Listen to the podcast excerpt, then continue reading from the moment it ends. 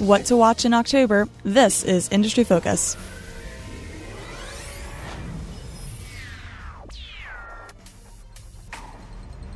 Welcome to Industry Focus Healthcare Edition. Like it or not, October is here, so I'd say it's officially time to get in the fall mindset, start thinking about Halloween costumes, and maybe also what the month has in store for the healthcare industry. I'm Kristine Harjes, and joining me to chat via Skype is healthcare contributor Todd Campbell. Todd, can you believe we're talking about October already? I can't. I really can't. You know, it, it's a gray sky out here today in, in New England, and it, I'm already starting to think about my winter vacation plans. It's just not right. oh, man, you are way ahead of me. I'm still dwelling on the Thanksgiving plans and Halloween costumes bit of it. What are you going to dress up as this year? I have no idea. October sprung up on me. but I guess now that we're here, we got two things on our mind for this month.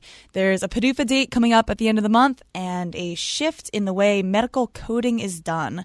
We'll start with the latter since this change is going into effect tomorrow, October 1st all healthcare providers starting tomorrow are going to have to shift from a standard of medical codes known as ICD 9 to an updated version known as ICD 10. Todd, can you give our listeners some background? Sure. I think that the easiest way to explain this is just to think about it from the doctor's perspective. You know, if you're a patient and you go in and you get treatment, you get, you know, your doctor looks at you and, and tells you what you can do to improve your condition and then sends you on your way. But there's a lot of back office things that occur at the doctor's office after that visit. Included in that is figuring out how they're going to get paid for, for pro- providing that service to you. And one of the ways that they do that is through using a coding system uh, based upon whatever it was that you discussed with your doctor that day. Previously, up until tomorrow, um, the US was using ICD um, 9. And that was a very antiquated coding system. I mean, this has been around for almost 40 years. Yeah, it's been the and, standard since 1979.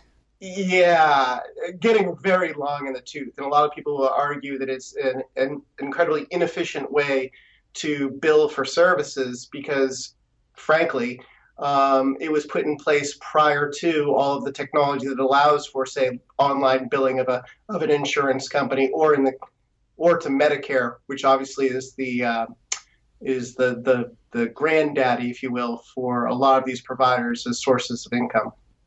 So, meanwhile, all the other countries have been using ICD 10, which is the new version of this coding system, for more than a decade, and the US is the only country in the industrialized world that's still holding out we've been absolutely dragging our feet on this, and it's much to the to the you know uh, all these foreign countries are like come on pull you kicking and screaming? We want to be able to share our data and you know come up with some new new uh, findings as a result of it. But the us has been you know reticent to disrupt um, how healthcare is provided um, you know obviously switching over from a system which has less than 20000 healthcare codes to a system that has you know 130 to 140,000 codes uh, is no small feat, and it, it's a pricey and time-consuming uh, prospect. And hopefully, uh, providers have taken the initiative and gotten on top of this because you know over the course of the last couple years, as as you know deadlines were approaching to get us switched over to ICD-10. Um, providers continually pushed back and said, "We need more time. We need more time." Yeah, I mean, this switchover was supposed to happen a long time ago. I mean, private insurers have the insurers have signals that they're they're ready. They're like, okay, bring it on. You know, we want this updated version. But it's the providers themselves, the healthcare practices that are dragging their feet. And apparently, last year in October 2014. 82% of healthcare practices said, you know what, we're not quite ready for this. Can we have a little bit more time? And so then an entire year was given as an extension. And so now we're finally bumping up against the state tomorrow when the switch will finally be made. Yeah, I, you know, doctors are, are, you know, they're pretty time uh, pressed for time as it is. And I think that a lot of them were looking at, listen, we want to practice our medicine. We don't necessarily want to be dealing with all of these back office nightmares that are likely to occur. The other issue, of course, is that, you know, when you switch over from something as, you know, ICD 9 was still complex, but something to something so much more complex. um, something that hasn't, you know, it's brand new. I mean, anybody who's coding in medical offices today has been using this ICD-9 for their entire career. So it's not like they've changed uh, many times. This is just one more change. Um, there's a lot of opportunity for error. And in that error, if there is error, that could significantly derail the income stream for these practices. If, if you don't code correctly, the payer can deny the claim. And if the payer denies the claim, then that means the doctor is then going to have to provide, well, jump through many more hoops to provide the information necessary to that payer. Um, that means, you know, potentially delays in, in, in receiving payment. It also means potentially never receiving payment, depending on um, uh, on the certain situation. So there's a lot of reasons that doctors have, have basically, you know, put off until the last minute, if you will, getting things in place. But, you know, the vast majority should be okay. I mean, a study that was done in the middle of September showed that only 30% were ready to go as of September 15th, but well over 80% said that they're most likely going to be ready. And more than 90% said, yeah, we'll probably be ready. Yeah, I mean, the probably is is the key word there, and I, have seen a lot of responses from different doctors and practices throwing it out there on different forums, saying, "You know what? We'll probably be okay, but we're not quite sure." I mean, I, I saw one stat from a group of physicians physicians that was polled that said 33% of them indicated that they took out a line of credit to protect against the financial impact of potential delays. Yeah, that was a standard operating procedure recommendation from a lot of the companies that have been hired as consultants to come in and help uh, practices prepare for this launch. Um, you know, essentially, go out and protect your revenue stream by knowing that you can tap into money if, if there are delays. So, as investors, what does this mean for us? Well, there's a couple different takeaways. There are, you know, there could be some difficulties for hospitals, but most hospitals that are you know publicly traded are large institutions. They have tremendous resources. Most likely, the impact on them, if any, would be pretty small. Um, instead, a much bigger impact will probably come in the form of upside to healthcare IT companies that are being, um, you know, their software is being deployed to, you know, make it easier to collect the revenue from you know the patient or the payer, if you will, um, and also you know the software that they're selling and designing that's going to you know leverage all of this new data. I mean, think about this. Think about all of the the opportunity that having so many more codes may provide. You know, you'll now be able to parse that data in so many different ways, and that could be used to help design treatment outcomes, to evaluate the quality of care that's being provided, to you know better identify um, global threats of epidemics such as you know Ebola or something else occurring in the in the future. There's a lot of opportunity here for those companies that are going to be analyzing the data. So I kind of like Cerner. It's one of the companies in that space. It's a big player um, second largest um, in market share in many of these markets. I also like Athena Health, which has uh, a very big presence in the private practices of doctors' offices and helping them get up to speed in their healthcare IT. Yeah, I mean, you mentioned the granularity of the data, and I totally agree that there's so much opportunity there. I mean, in this new catalog of codes, you've got more than 200 different codes for diabetes alone. There's more than 100 different ones for gout.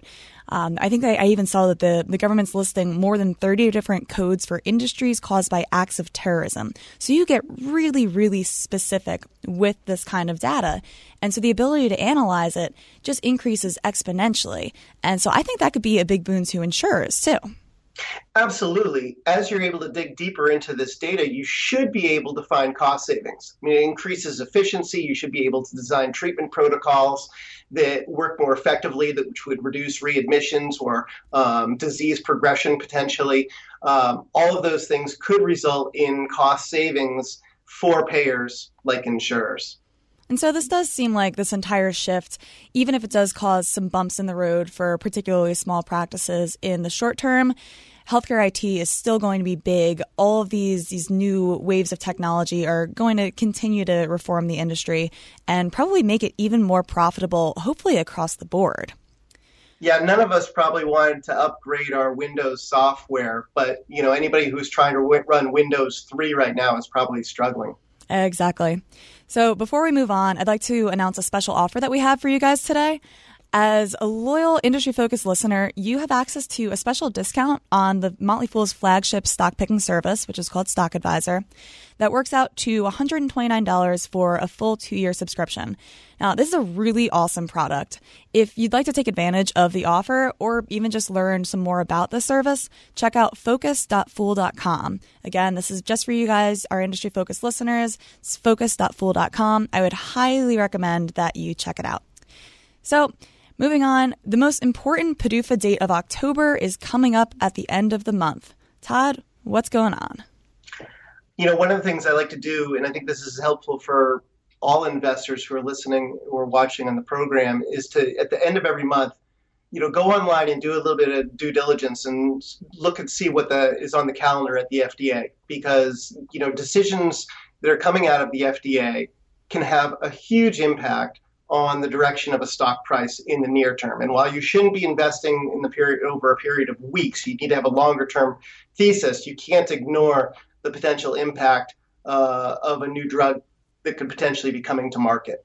Um, looking at the calendar for this coming month, the company that I think you know, could really you know see the needle moved, if you will, uh, on an approval would be Shire.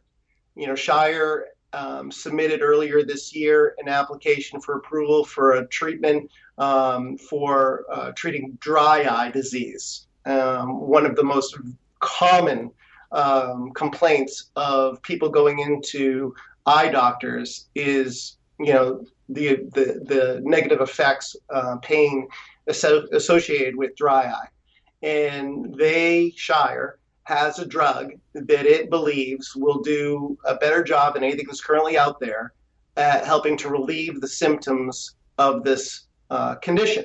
If so, Shire thinks that this drug could be worth a billion dollars a year in sales at some point.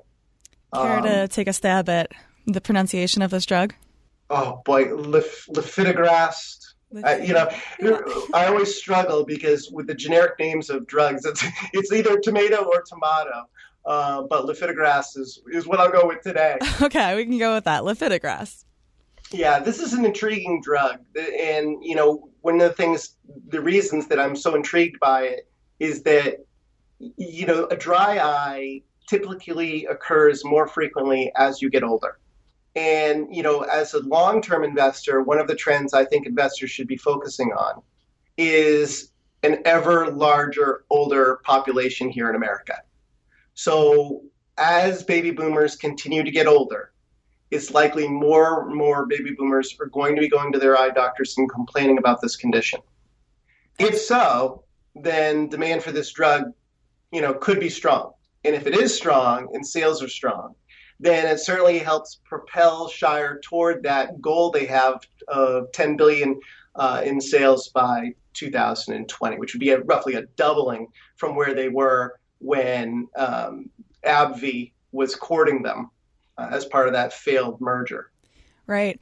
And I, I, think one of the most promising signs for this drug and its upcoming potential approval is the fact that it re- received priority review. Now, what exactly does that mean? Why is that so important? Typically speaking, when you have a drug in development coming through the works in the pipeline that addresses a condition that is, you know, either an unmet need, if you will, the FDA will give you a perk. It will say, listen, we understand that you're developing something for a condition that there aren't a lot of effective therapies out there for.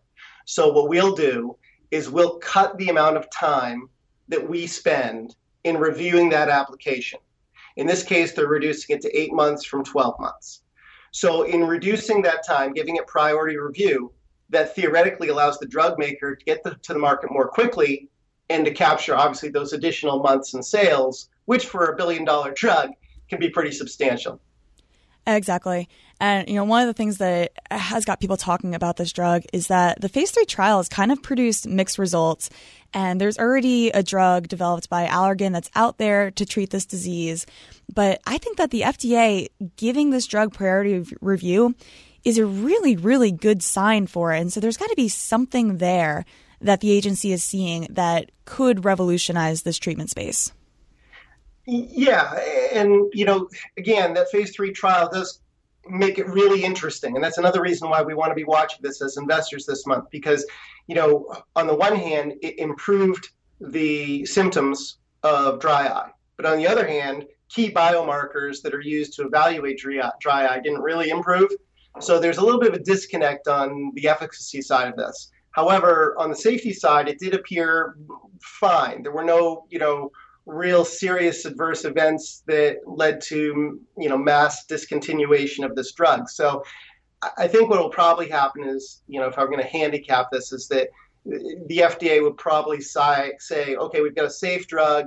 It's a condition that there aren't a lot of effective therapies for, and it works on the symptoms. Let's go ahead and approve it. Now there is the risk that they approve it conditionally where they say, okay, we're going to approve it, but you need to conduct another study just to, to you know, resolve that discrepancy in, in the primary outcomes data. Um, if so, obviously that would dent the profitability of this drug for Shire because, you know, trials are never, are, aren't inexpensive. Exactly. And the other thing to keep in mind is that the 25th is a Sunday. So I'd say it's more likely than not that we'll actually hear an answer before then. So definitely keep your eyes peeled and peeled. This could be a really interesting catalyst for Shire. Um, as always, uh, people on the program may have interest in the stocks that they talk about, and the Motley Fool could have formal recommendations for or against. So don't buy or sell stocks based solely on what you hear. Do your research on Shire and Allergan and everyone else that we've mentioned today. And keep your eyes out for this FDA decision coming up sometime prior to or maybe even on October 25th. Todd, thanks as always for being here. And folks, thanks for joining us today.